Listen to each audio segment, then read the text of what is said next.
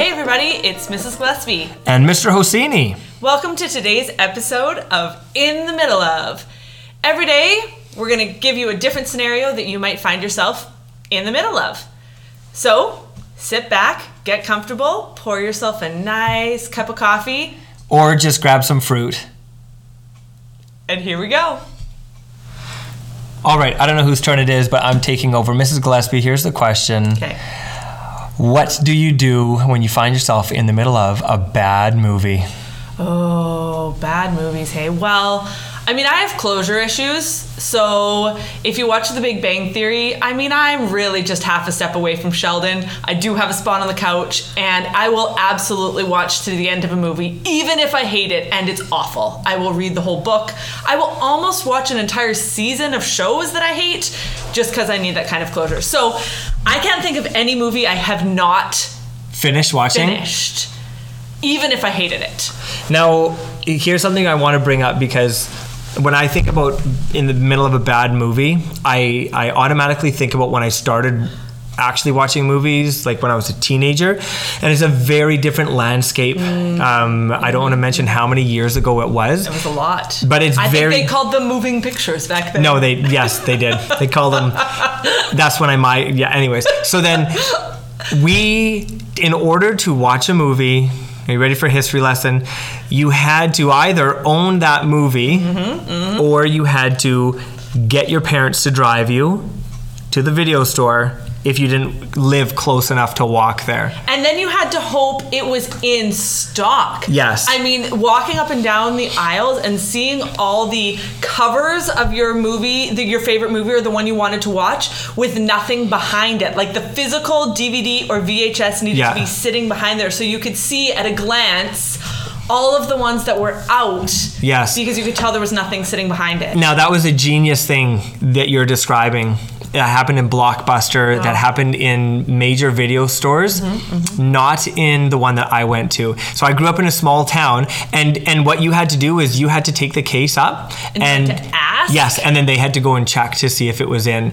And then the other video store in town changed it so that they put it out on the shelf so that you could take it up and rent it. But for a while, you had to hope. So you go and take it up there, and they'd be like, sorry, this one is out.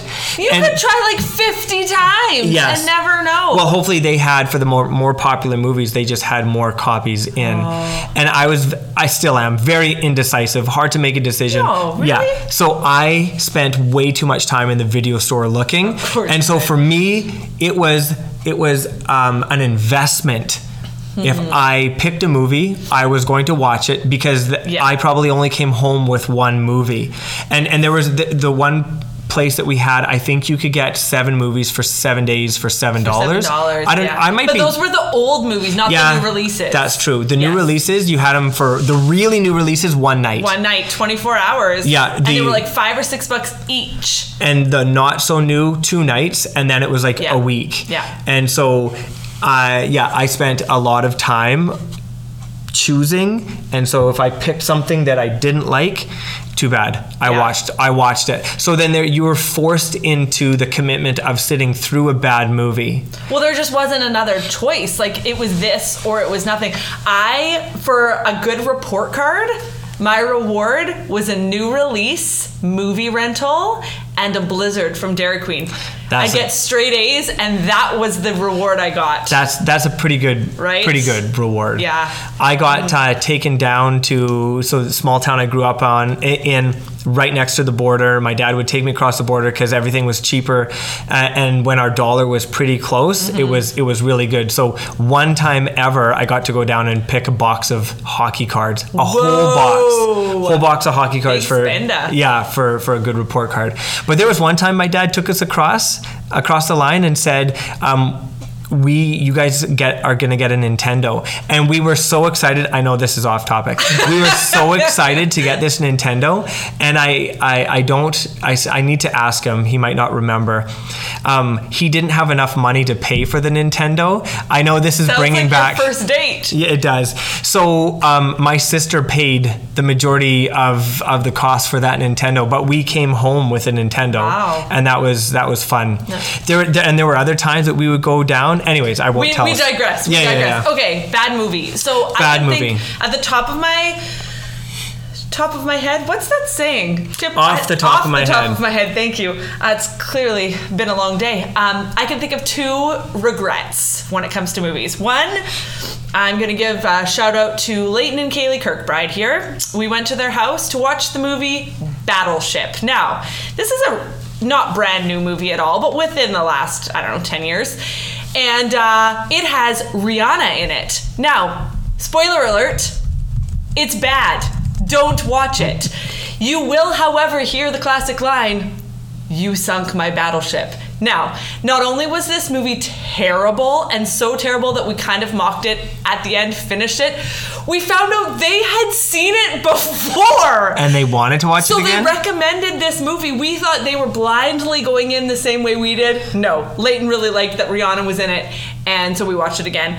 So that was one. So that's just based on taste, then. Yeah, it was bad. Even though bad. I just looked it up, it got 5.8 out of 10 on IMDb. It was really bad. Doesn't sound incredible.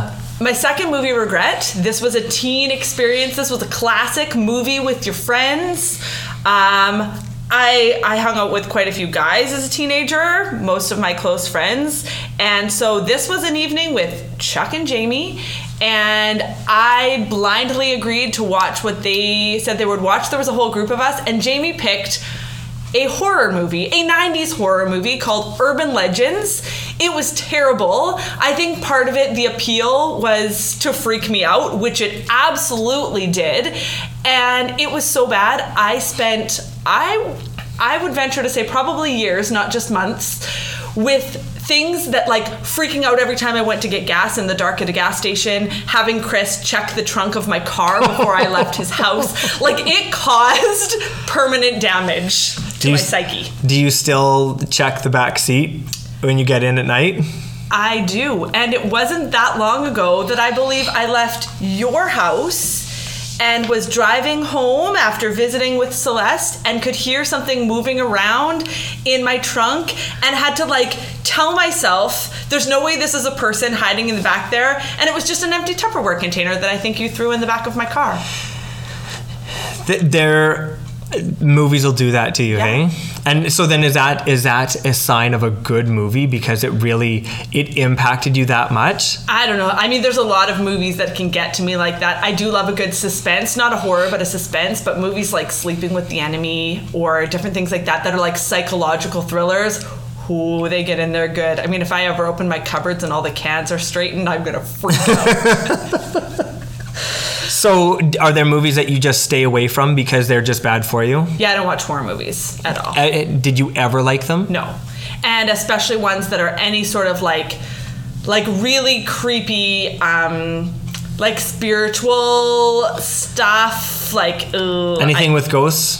You can't do? No, I mean, I could do like Ghostbusters, like those sort of things. Ghostbusters but is... not like... I really don't like the ones that are supposed to be horror-ish or like somebody gets taken over by some sort of demon or like The Ring or like those sort of things. I see the commercials and they freak me out. And I still don't want to sully the good name of poultry. I'm a total chicken with horror movies. Well, you should be. They're terrible. And I can't watch any of those. I'm okay with something suspenseful, with someone jumping out and gonna scare you. I think I'm okay with that, but I can't do the horror, really scary type of movies. I just can't. I don't think I could as a kid. Not that kids should be watching that kind of stuff. No, and I feel like they're marketed for kids, but they're not kid movies. But there's something about being in your teenage years that you... like it's fun to get scared like that. I mean, kid movies should be like, they should be happy, joy, filled with puppets, those sort of things. Yes, for sure. So, anything else about bad movies? No, I think now I just know what I like and what I don't like, and I just stick to the genres. But I mean, I'm pretty open-minded most of the time, but I really don't like any creepy horror. Psychological thriller, suspense, action, yes.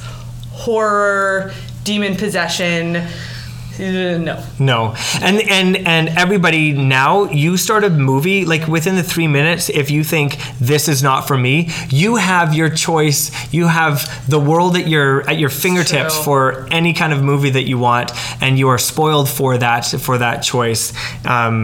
Because when we, back in my day, as Mrs. Gillespie likes to say, back in my day, if I picked a bad movie, I was stuck with it and either got to either watch it or too bad. To wait till the next report card to get another movie. Exactly. I remember one time renting a VCR. Oh, yeah. And we used to rent a Nintendo every once in a while. Yeah, we did too. That was the ultimate. I brought it home in this metal briefcase, and the inside is filled with foam, and the Nintendo had its own spot in there. Can you imagine if you had rented the Nintendo just before the pandemic hit, and you were the kid who had the Nintendo at home, and you didn't? I just wouldn't have returned it. Oh, I wouldn't have either. I would have hoped that they said the video store is closed. Exactly, you can't return it. It's just yours now.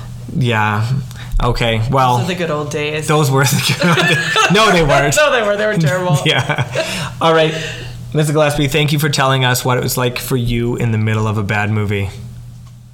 So now it's your turn. What do you do in the middle of a bad movie? Hopefully you have not had to experience this too much over the break, but I'm sure you have watched your fair share of movies. Now is a great time to start the conversation with the people around you, especially if you have to share movies. If you're all watching on the same screen and somebody else picks, what do you do and what do they do when the movie's really bad? If you've got any stories, share them with us on our Instagram page at In The Middle Of Podcast or in our In The Middle Of Google Classroom. That's it for now. So long and good luck with your movies.